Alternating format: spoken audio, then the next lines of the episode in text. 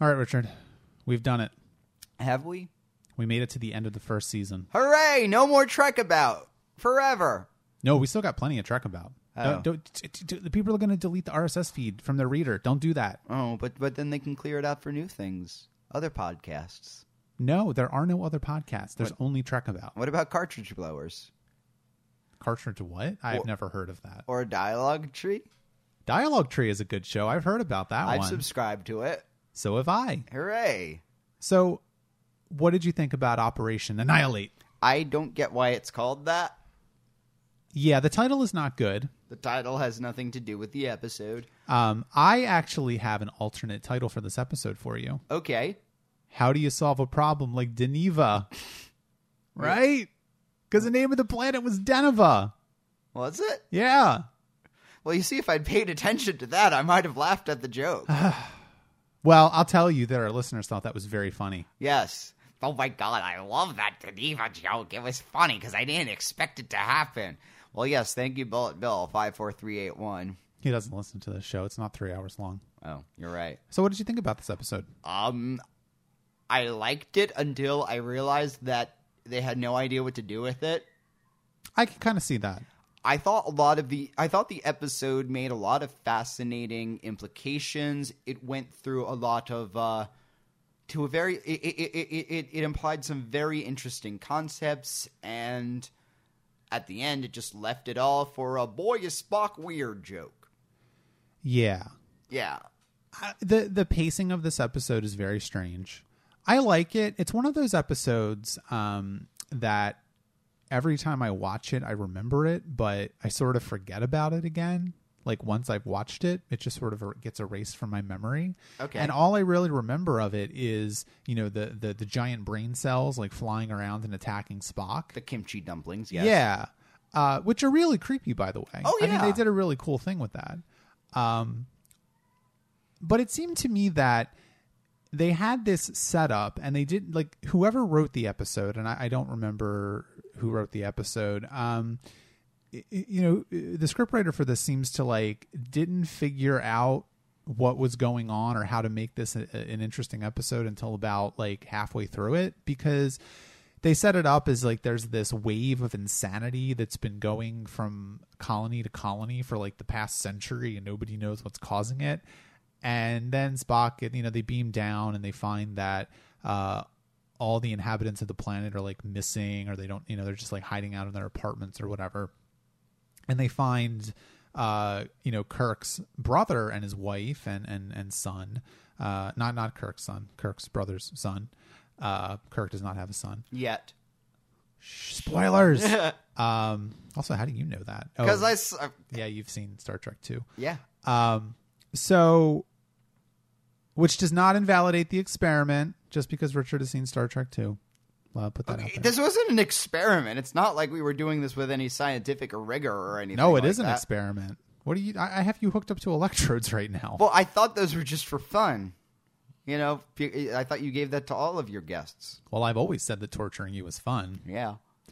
Um, Which was very mean. I'm So- not happy about that. I don't like it. Please stop. I'm having fun. So so Spock gets attacked and, and and basically what happens is they've got these like giant brain cells that fly around and like latch onto your back. Um, and then they sort of like Puppet Masters. Yeah, like it, they have like these tentacles that go into you, and it causes like immense pain. And I get you know immense pain would cause you to, to basically go insane, um, which you know could happen. Sure, why not? Yeah, it gives them orders, and if they don't follow the orders, it basically tortures them until they do whatever it is they're supposed to be doing. Right, and the implication is that these creatures are linked together telepathically or something, and they they create like an intelligence, but one on one, they're just sort of like ants. Yeah, they talk about which is which, according to Douglas Hofstadter, is how intelligence forms in general. But um, Right. he, you know, they're suggesting that this is part of one larger organism, and that this is the brain cells of it. Right. So where does the larger organism? We don't know. Um, and for the first, like I would say, the first thirty minutes or so, the episode is is enjoyable. It's got some nice locations shooting. Yeah. Um, I, I I looked up where they shot this, and Was it a sh- college? no, they actually shot it on a, a campus for like a tech company. Okay. um, that, That- was purpose built for that, like in the 50s, I think. So it does have that sort of like mid 20th century what the future is going to look like Yeah, look to yeah, it, yeah. which was really nice. I, I liked the the location shooting quite a bit. yeah, it looked very. It looked like an academic type thing to me. So, which is why I guess college. But yeah, that Yeah. makes sense. Uh, and then you know Spock gets attacked by these things, and there's like weird things happening, and and you know Spock is sort of like in a lot of pain, but he's able to break through it because of his Vulcan training, and it that's all well and good, and it's entertaining, and it's a fun you know e- episode, and then like you can almost see the wheels turning, and in the first like in the five minutes after that, suddenly it becomes this episode with like these immense stakes because Kirk decides that he has to stop this and he has either he has two options. He has destroy the planet basically I guess by like aerially bombarding it from from orbit uh and killing everyone there and then killing all the creatures as well. Yeah. uh or what what was the second choice he had? Or curing it. or curing it right.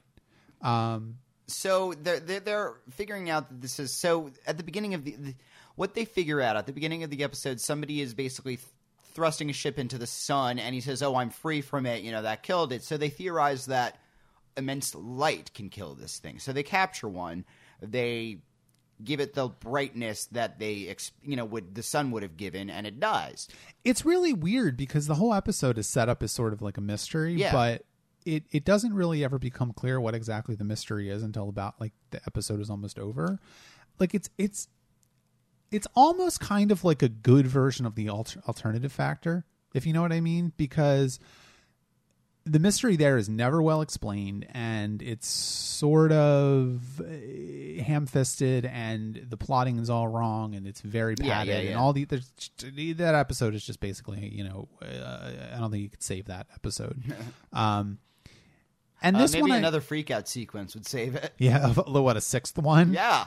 Uh, but at this episode, I think it's interesting because you know it, it, it sort of has some of the same issues where, but it's it's it's presented a little more logically, and the end of it, while I don't necessarily know that the breakthrough that Kirk has with oh well we've tried radio the, the, the thing is they're they're they're focusing on the sun as the the causal agent of, of killing this thing. Yeah. and McCoy and Spock have honed in on the the radiation or the heat and neither one has really done anything to this creature and then of course the breakthrough comes when Kirk is like oh you're missing something like what other Yeah. property does the sun have does a star have light it has light and it seems like it sort of comes out of nowhere um But it they- technically doesn't because you they also talk about how it's coming through the vents and the creatures are staying in shadow. So it is kind of a little bit earned. It could have been foreshadowed a bit better. There could have been another clue or two in there. But I thought it was. It didn't come out completely out of nowhere. Yeah, like I find this like I like this episode, but I think it's a little bit frustrating because if they had had a couple more rewrites, I think this could have become like a really iconic classic episode. And it just it doesn't quite get there. Well, what pisses me off about the episode is so so they they find out that light kills this. So Spock is infected by this, and he's saying, "All right, well, we have to try this on me because that way, if you know, if if a, a gigantic burst of light works on me, then it will work on the other people, and that will kill everybody. So you know, let's start this." And they're saying, okay, well, they have these goggles that you know are protecting the eyes, and Spock's like, well, no, the people won't have eye protectants on, so I shouldn't.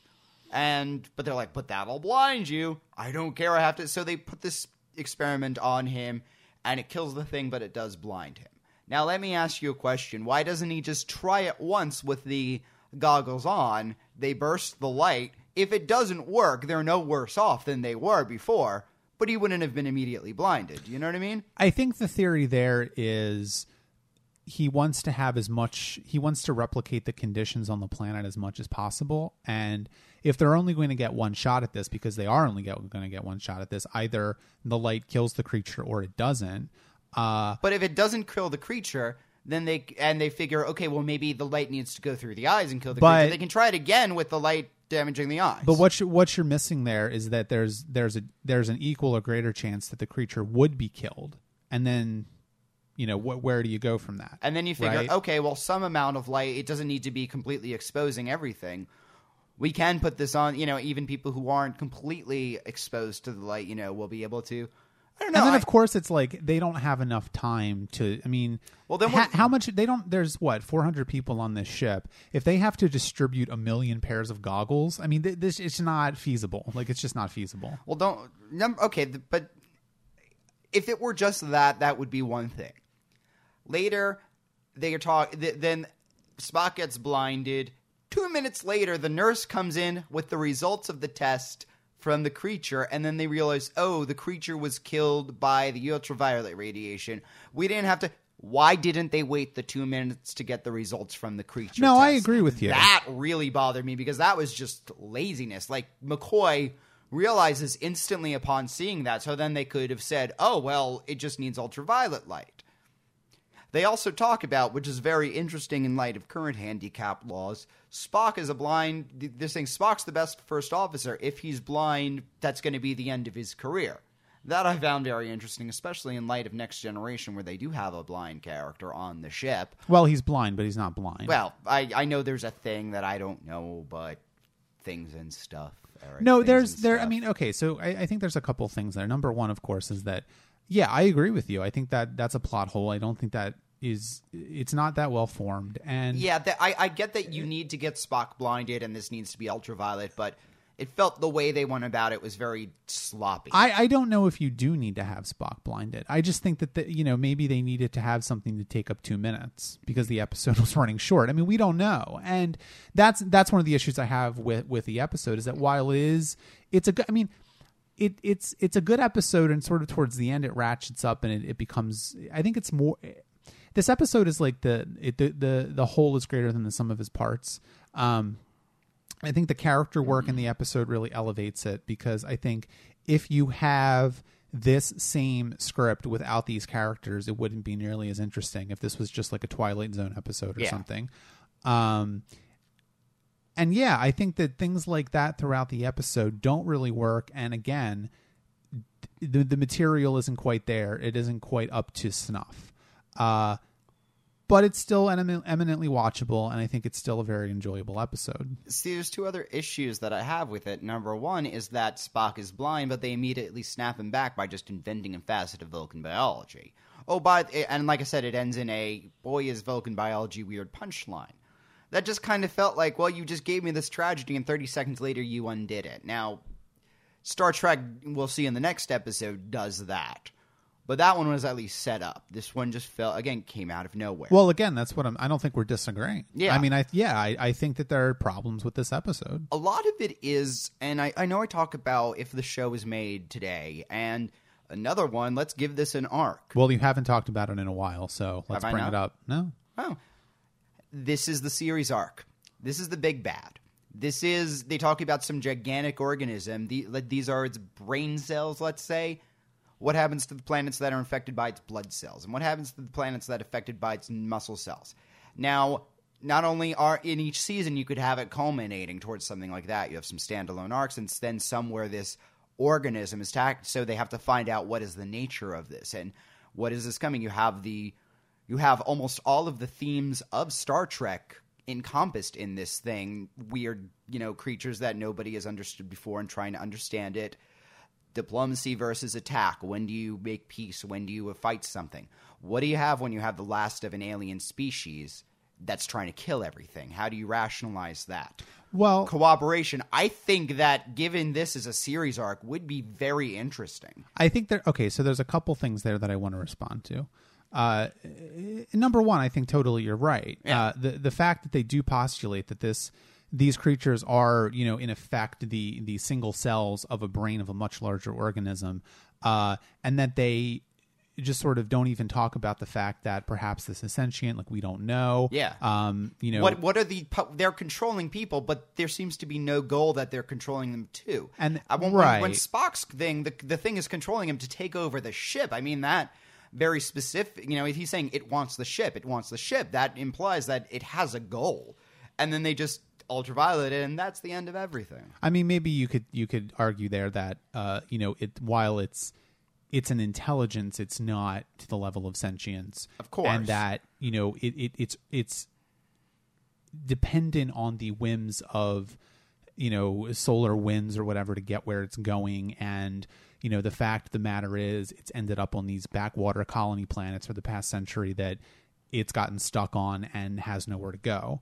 Um Of course. you know so i think in that sense that is a problem because of course you know i i- from a couple episodes ago the devil in the dark we sort of elevated star trek to the level of yes we are going to respect life. We are going to try and communicate with it. If we find out that it is sentient or even if it's intelligent maybe not sentient uh, we, we're not going to hurt it needlessly Yeah. now, this is a bit, and, and but I don't think that this is. You know, I was about to say I think it's a bit different than Devil in the Dark, but it's really not because in that episode, the Horta was attacking miners and killing them in the same way that this thing is attacking people and not killing them, but taking them over and causing them needless pain. Yeah. But we don't know why it's doing that in the same way that we didn't know why the Horta was doing what it was doing. So Yeah. the fact that they basically don't even think about bringing that up is a problem with the episode. And if you center the script around that question instead of how do we kill this thing, Spock Yeah. goes blind, we need to come up with a way to like keep a couple minutes in the episode that's not there, it could have been a stronger episode. Yeah. Again, the concept of a series arc didn't really exist here, but I can see so many aspects tying into this. Maybe they need to talk to the Metrons in order to communicate with this thing that is so above them. You know, maybe they need to use uh what uh, what's his name the, the Napoleon guys energy beings to do some kind of containment on Trelane, this to be, yeah. like there are so many ways that they could re you know well how could Balok help like I I could see I could see everything tying into this is the most fascinating and gigantic thing that I think Star Trek could deal with, and they just put it in an episode. Which is interesting because in our in the in the next episode we'll cover the, the the first episode of the second season they do a little bit more of that world building with that Yeah. throwaway line about the klingons the klingons don't appear in the episode they have nothing to do with it they haven't been seen since errand of mercy but they just have this throwaway line in there to remind you that the Yeah. klingons are there and they are a threat i think that's interesting and that's something that the show doesn't do that much uh, but I want to get back to this idea of a series arc and sort of how television is constructed. Yeah. Um, and you know, if that sounds deadly boring to you, then maybe you just need to turn this off right now because Yeah, this course. is going to be a few minutes. But Put it this way: if the phrase J. Michael Straczynski's Star Trek doesn't send chills up your spine, you don't really want to listen to the next discussion. it's, it sends chills up my spine, but probably for a different reason than you. Um, But you know what I mean. I know like, what you mean. Yeah. Yeah. But I think you know, I- I want you to, I want to challenge you to think about television construction because you're using the terms arc. Yeah. You, you, you've used serialization before. You've used Big Bad, which is of course a thing from Buffy the Vampire Yeah, yeah, yeah. Slayer. These are not the same things, and I think that there is a I think there's a misunderstanding of what serialization is in television as opposed to what an arc is. Okay. Um, because you can have a serialized television show without an arc. of course. And you can have an arc based television show without serialization. And you I can can't- have an anthology show. I mean, Buffy the Vampire Slayer, while each season had an arc, it was not a serialized show. Explain how that is. Okay, because serial serialization. Yeah. Well, let, let, let's define our terms. Then. Well, I mean, uh, serializ- serialization basically boils down in my mind to this concept. It's a television show where each episode is building on the previous one in such a way that all of the episodes they, they can't be watched in any order. They have to be watched in the order in which they were intended to be Yeah. watched. And also that, and this is a problem I find with a lot of television shows nowadays, is that the idea of constructing a good episode of television is not there. And so what you find with a mm. lot of serialized television shows nowadays is that they work as extremely long movies, but if you were just going to sit down and watch one episode, not only would it not make any sense, and that's not really what I'm talking about, it's that dramatically it's not effective because they don't construct it on that 45 minute basis. It's just this like piece of a much larger puzzle. Now, that's that's fine. I think that's a fine choice if that's what you want to do. But I think a lot of TV shows now, and I'm thinking about Lost, I'm thinking about um, The Walking Dead, you know, things like that, which are serialized. And they don't necessarily need to be because I don't feel like they construct their individual episodes well. Okay, then that makes sense. I mean, I was recently watching uh, uh, Arrested Development, where each episode has the typical sitcom structure of here's the problem we're dealing with this week. Here, that's a great example of a show that is serialized and has no arc. Really, now explain no arc because What what arc does the show have? I mean, I feel certainly that it it's has a loose. it's a loose one. What? Why was uh, George Bluth arrested? Was he really? Why, was he really responsible for the um you know building homes in Iraq and stuff like Okay, that? but if that's- and who was behind it all? And now most of the ep- No, wait, wait. If that's if that's an arc, then what's the difference between an arc and a plot? Then then I- there I- is no difference. I I, th- I I I think- I think, think- it depends on. I mean, there, there's a difference between a plot and a premise. I think an arc is closer to a plot than it is to a premise. Well, no, I want you to explain the difference. And what Yeah, is- yeah, yeah. what is the difference in your mind between an arc and a plot? I, th- there is little little difference So why use the term arc at all? I mean, this is my question because because there could be most. I, I, this I'm- question of this question of television arcs and this kind of thing, I, I think you trace it back to a couple points. You trace it back to Babylon Five. You trace it back to Buffy the Vampire Slayer. I trace right? it back to Twin Peaks and Twin Peaks, sure. A li- also, you can you can I know X. Files is when the term really started getting popular. X Files, you can trace it back to. You can trace it back to like miniseries from the seventies and eighties. I mean, you can trace it back to soap operas. I mean, you know, Yeah. all these kind of things. Um, in my mind, Arrested Development doesn't have an arc because there's no build up, right? Like, there's no sense of we're starting out from a lower point and going to a higher point. Then we're going back to a lower point where the se- next season will start again, right?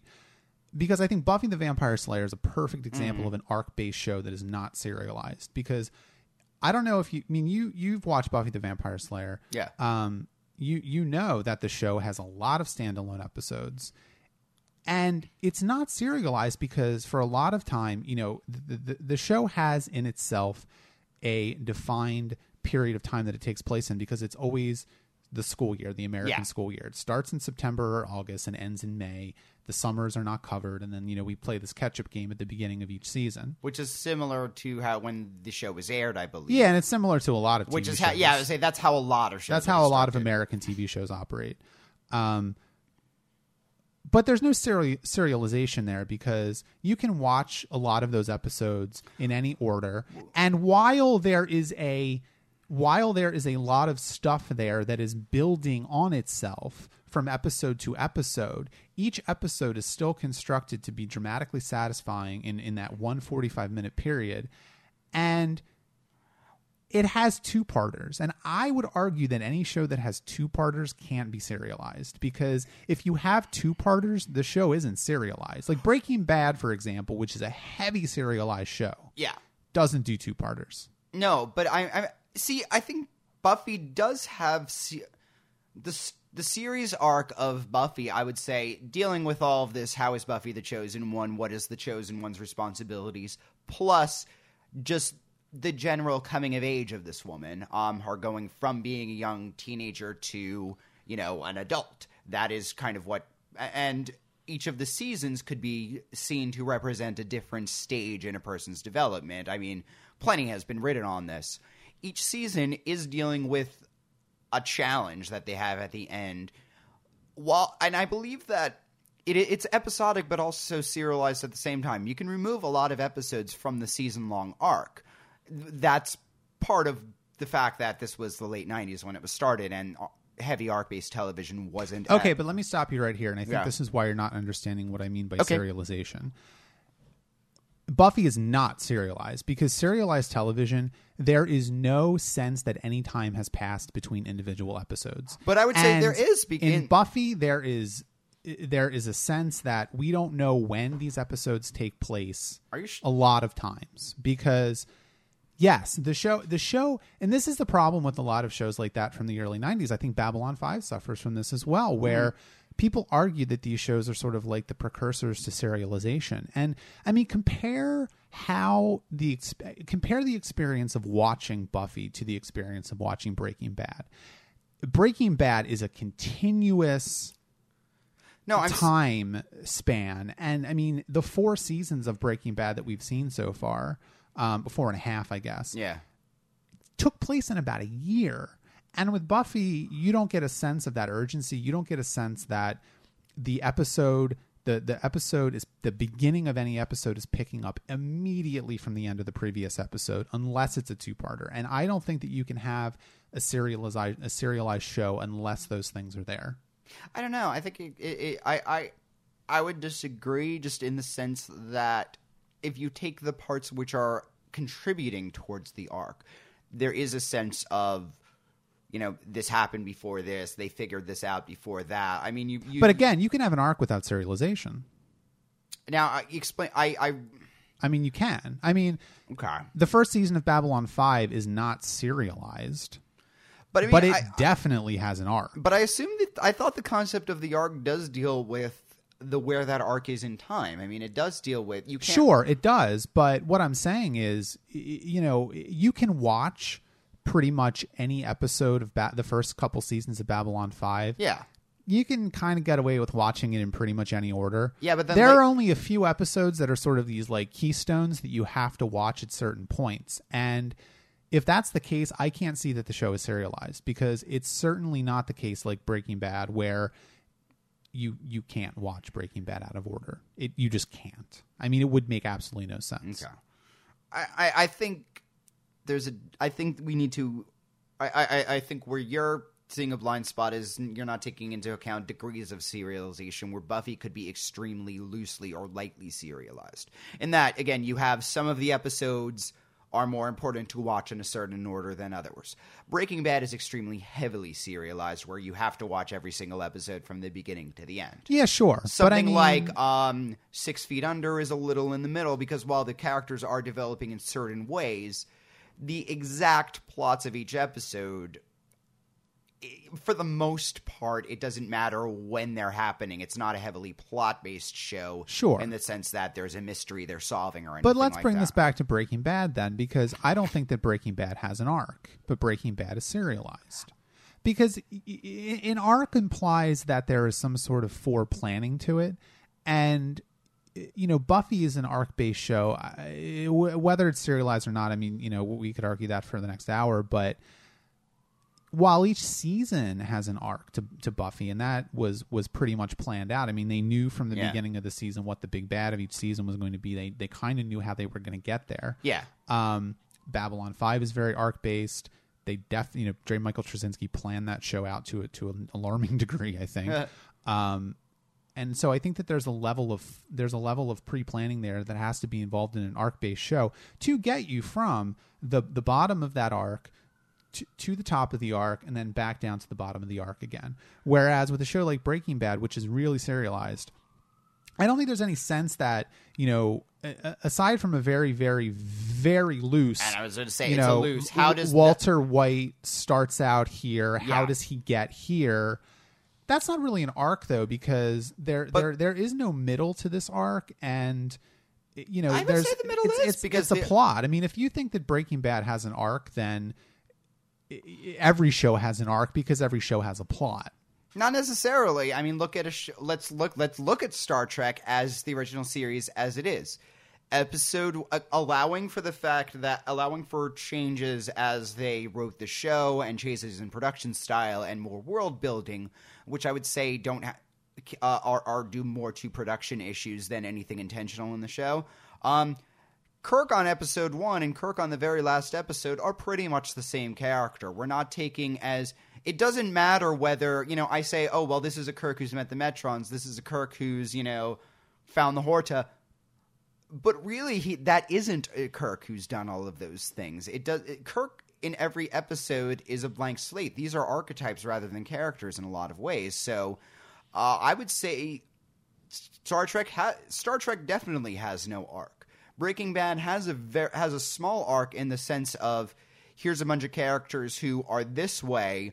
Here's the things that gradually happens as they're bouncing off of each other and doing different things where they get to. And here and Well, I mean, I, I mean, I don't think that. Yeah, he figured that. Okay, in season two, these things are going to happen. In season three, this is going to happen, and then he's going to meet this guy. And when he sat down to write it, he probably didn't have anything more than just general ideas, trying to figure them in.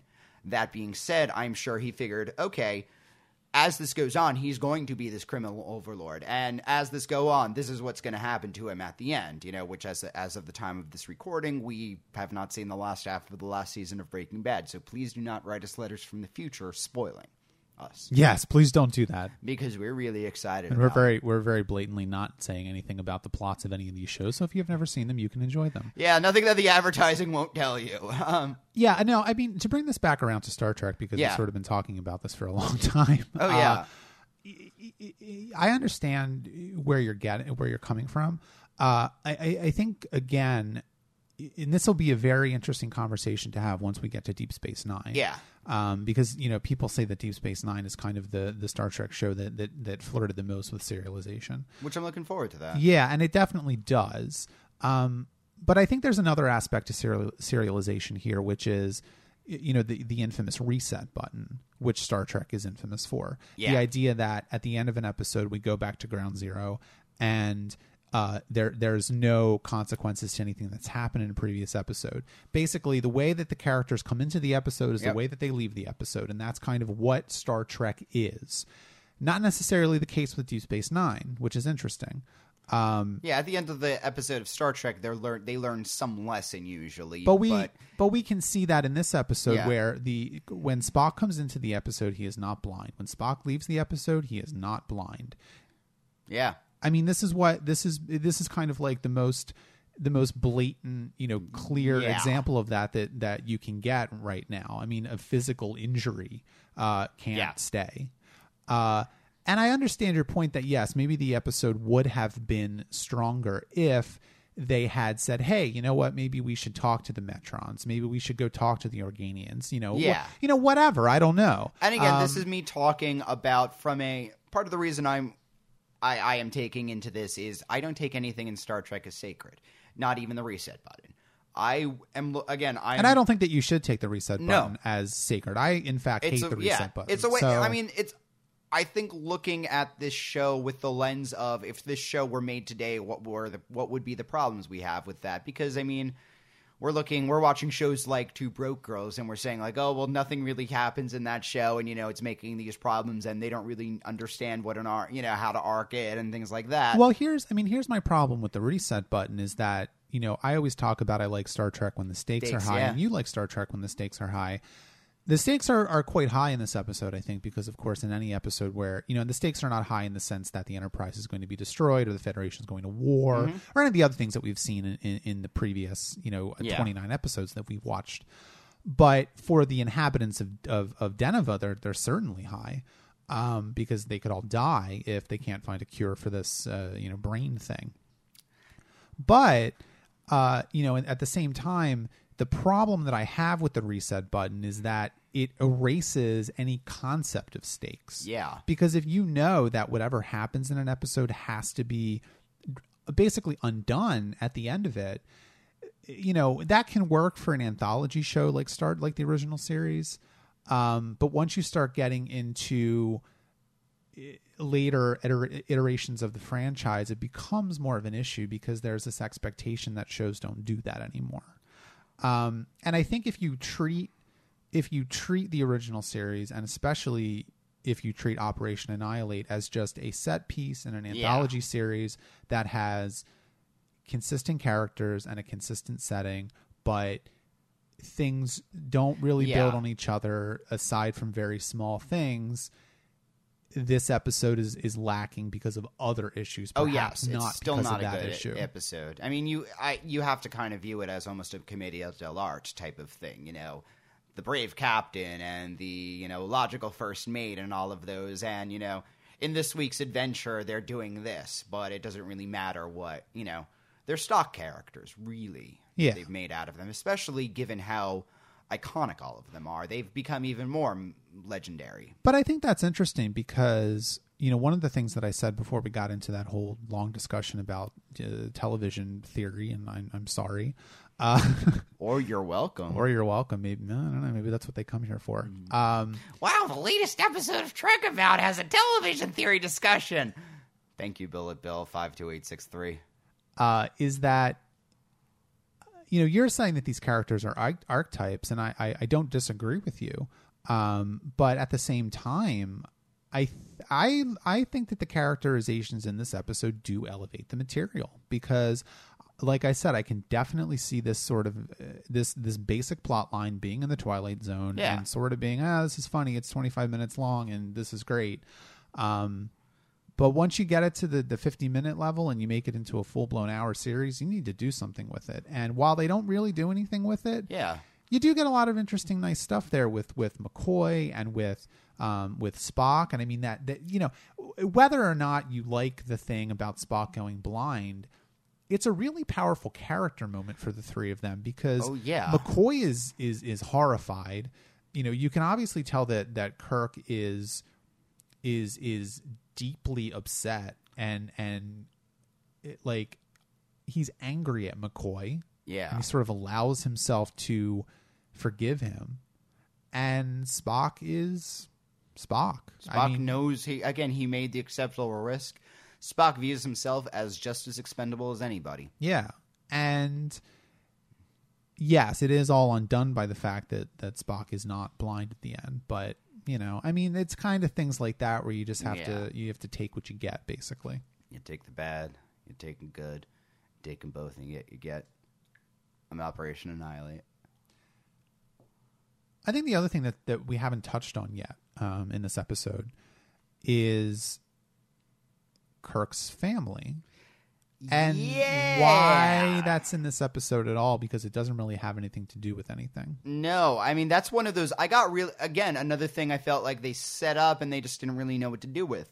Find meeting Kirk's family is fascinating because I don't know anything about his backstory, and any legendary ca- starship captain who has a family I, that's going to be interesting because it humanizes him. It gives, Yeah. him, gives him a past. How did you? How do you go to become Captain Kirk? What do you? What What is your family life like? What is your childhood like to become that?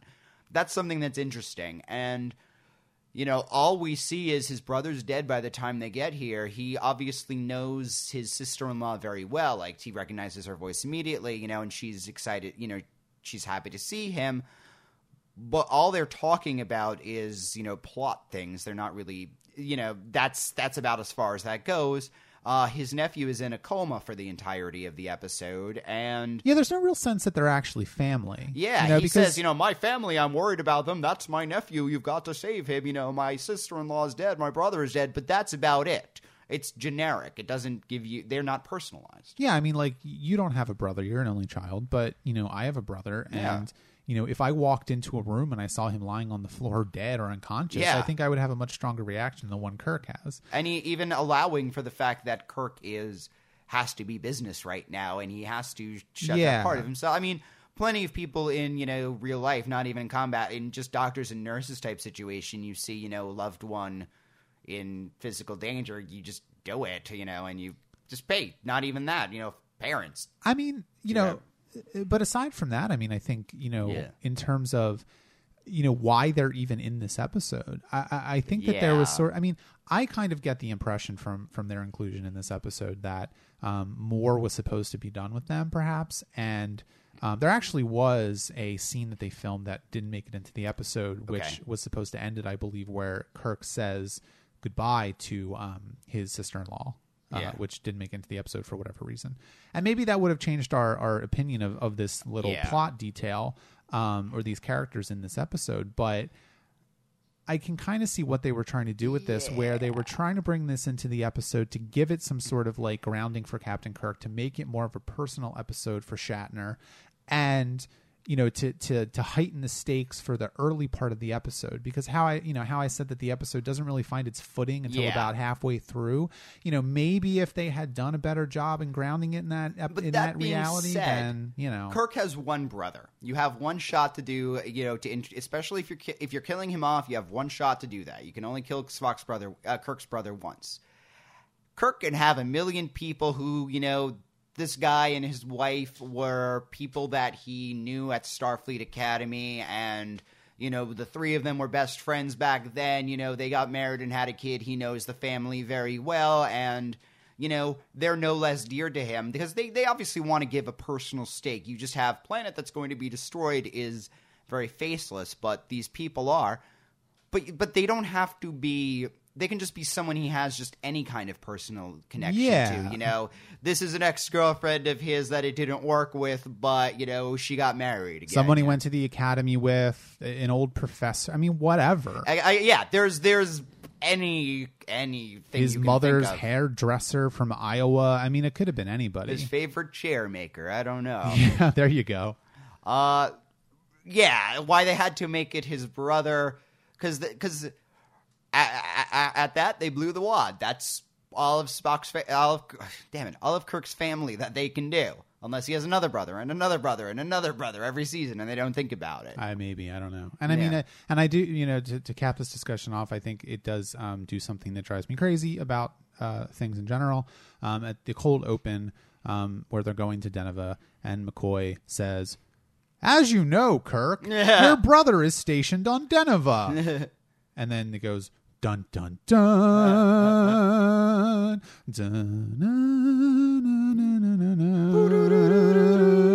It's like really like Yeah. what? I know it's just like we have to let the audience in on this, but you could try and do it a little better than that. My brother's stationed on Deneva. Yeah, have Kirk say it. I mean, Yeah. why would McCoy know? Yeah, right. like, Kirk I- could very easily mention to you know, or he or he can say you know, look, you know, to her, her, you know, try and contact so and so. Who's that? That's my brother. You yeah, know, yeah. whatever. All right. Well, we've been talking about this for a while, so should we tribble it out? It's a five tribble episode. I say five as well. Okay. We're on we're on the same page on this one. All right, Richard. So we're done with that. That I mean, we're done with all of it. So we talked about that for a lot longer than we thought we Yeah. were going to. I love it. um, In lieu of continuing with the discussion of Amok Time, uh, I think we should just kind of table that for next week. And, And, and to our listeners from the UK, that means we're not going to do it. right, yes, good job. Uh, and I think what we'll do in that case, and actually this will work out well because um, this is kind of one of my little OCD things. I guess I have mild OCD. Um, I was calculating out, uh, you know, what, what, how when we would get to the end of the second season and the third Yeah, season, this kind of thing, and um, we were on an off thing because, of course, all television, most television series of this time have a r- even number of episodes. So by doing Amok Time this episode, we were like always going to be off by Oh. one. So now that we're tabling Amok Time until next week, we'll be back on track. Okay. Well, I'm glad. And then next season, when we only do one episode of one thing, then you know there'll be problems. Yeah, we get to Enterprise and we just cover Enterprise in one episode. We'll be done. We're just like, okay, that was fine. We're done. All four seasons of Enterprise in one episode of Trek About. um, okay, so since we have a little more time, uh, I want to ask you, Richard. Um, now that we've covered the entire first season Yes. of this show, uh, you know, and you really have never had any experience with it before, and this has been new for you, and seeing these episodes and meeting these characters and learning where they come from, and Yeah. you know, learning where all this stuff started. How are you feeling about Star Trek? You know, I feel very much that the show is one of those, and, and we said this earlier, the whole is greater than the sum of its parts because there have been a lot of really bad episodes, but uh, uh, the good ones have made it completely worthwhile. Like when the show is at its best, it's it's got some really great character work, got some really imaginative scenes, some interesting set stuff. I mean, you can tell that they were, did this on a shoestring, and it, but I found they did a lot of clever things with it. Um, I see why the show is so popular. Um, I it's one of those things that maybe I'm surprised that it became a thing, but I figure it just kind of fitted on its own success after a while. Yeah, yeah. I mean, we'll definitely we can definitely talk about the sort of phenomenon of Star Yeah. Trek as we get into it. Um, Because I think that would be interesting, and and that's something that's interesting to study, just how phenomenons and popular things happen and that Yeah. things become iconic. Because these things have become iconic. Ev pretty much every American, you say Captain Kirk, they know who you're going to say. You know.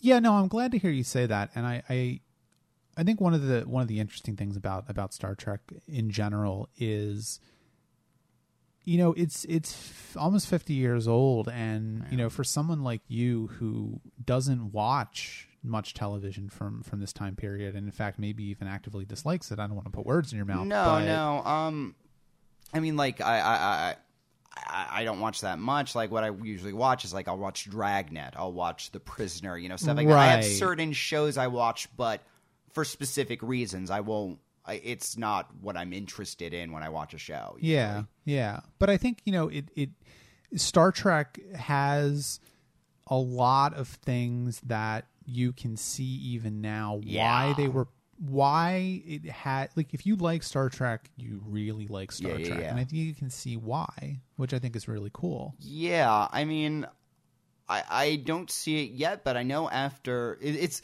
anytime I talk to somebody about Star Trek, you know, you immediately if they're they're a Trekkie, that you find out within thirty seconds because they just keep talking. You know, I had a friend visiting me this weekend and mentioned, "Oh yeah, I started a Star Trek podcast." Oh man, well the thing about Star Trek you need to know, and you know, he's like just going over an overview of every series, and I'm like, oh shit, like you know people who do Star Trek are really do Star Trek. And, you know, a lot of people, when I've said, you know, I'm doing this, have gotten this delighted. I didn't know you were a Trekkie, you know. And you're not. I, I'm not, but. Mean, that's the whole point of this show. yeah, which I have to explain, and they're like, "Oh," but um, it's a it's a high concept podcast. I guess there aren't many of those. can we start fighting crime? uh, don't we already do that? Wink, wink. No, we don't. Oh, you're right. I certainly didn't want to blow our cover. What cover? Yeah, we don't, you know, dress as, you know, mild mannered podcasters when we're really all from the planet Barbon. I'm certainly not wearing a cape right now. Yeah, In fact, I'm not wearing anything right now. I podcast naked, much to Richard's chagrin. Um, well, now that that's been uncomfortable for everyone, Especially me. I think maybe Please should- send help. or cookies. I don't care. uh, maybe we should put a cap in this episode. Um, I just will say that I'm glad that you stuck with it for these uh, 15 episodes here. This is our 15th episode, Wow. and yeah, I know. Hard And I believe. never. I, I, if time travel existed, I would punch the shit out of you when you suggested this experiment. and I, I I know that you're not quite on board with Star Trek yet. Yeah. Um, I hope you will be. I, think you know it's funny because you know we watched Amok Time because originally we were going to talk about it this week and we're pushing into next Yeah. week, and I had forgotten how the second season opens like really self assuredly and like it's much it's much I think stronger. Yeah. Right? Like even the second season, I think like the first season has some really classic episodes, some really really great episodes, and we've talked about many of them. We've talked Yeah. we've talked about all the great episodes because we've talked about all the episodes from the first season. But I think as a season of television, um, the second season has fewer low lows. It feels and, like and yeah. doesn't have, and it's not missing the high highs, Yeah. which is nice. I feel like, and you know, obviously we'll talk about this next week, but uh, season one was a show finding its own voice, and sometimes it did, but it didn't do so deliberately for the most part. It just did so because it accidentally figured out. Season two so far, that's a show that knows what it is and knows how to do it. Yeah, Everyone yeah. working on that episode was anyway, but I We'll I, get to that next week. but- Yeah. and then of course we get to the third season, which is a very. I'm thing. excited. and we'll get into why that season isn't great when we get there. I'm very Um, excited. And yeah, for all of you out there who have who have listened to these uh, these first fifteen episodes, thanks for going uh, with us, and we're going to continue on. We're soldiering on next week, starting with the second season. Let me ask you one question. Now, what do you know when we're gonna have finished watching everything?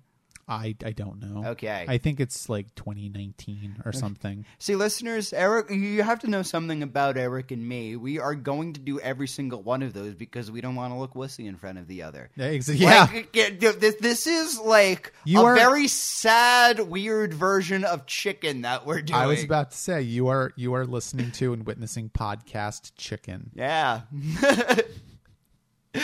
because we're going to have that to hold over the other if we ever stop this. Like, well, you stopped in the middle of Enterprise. I'm just going to do it. Tuvok, he just wouldn't shut up. Tuvok. Whoa, that's quite the reference for you. I only know it because it's re- mentioned in an episode of Upright Citizens Brigade, and I had to look it up. Okay. Yeah. Well, when we get to Voyager, you'll learn all about Tuvok and have fun with that.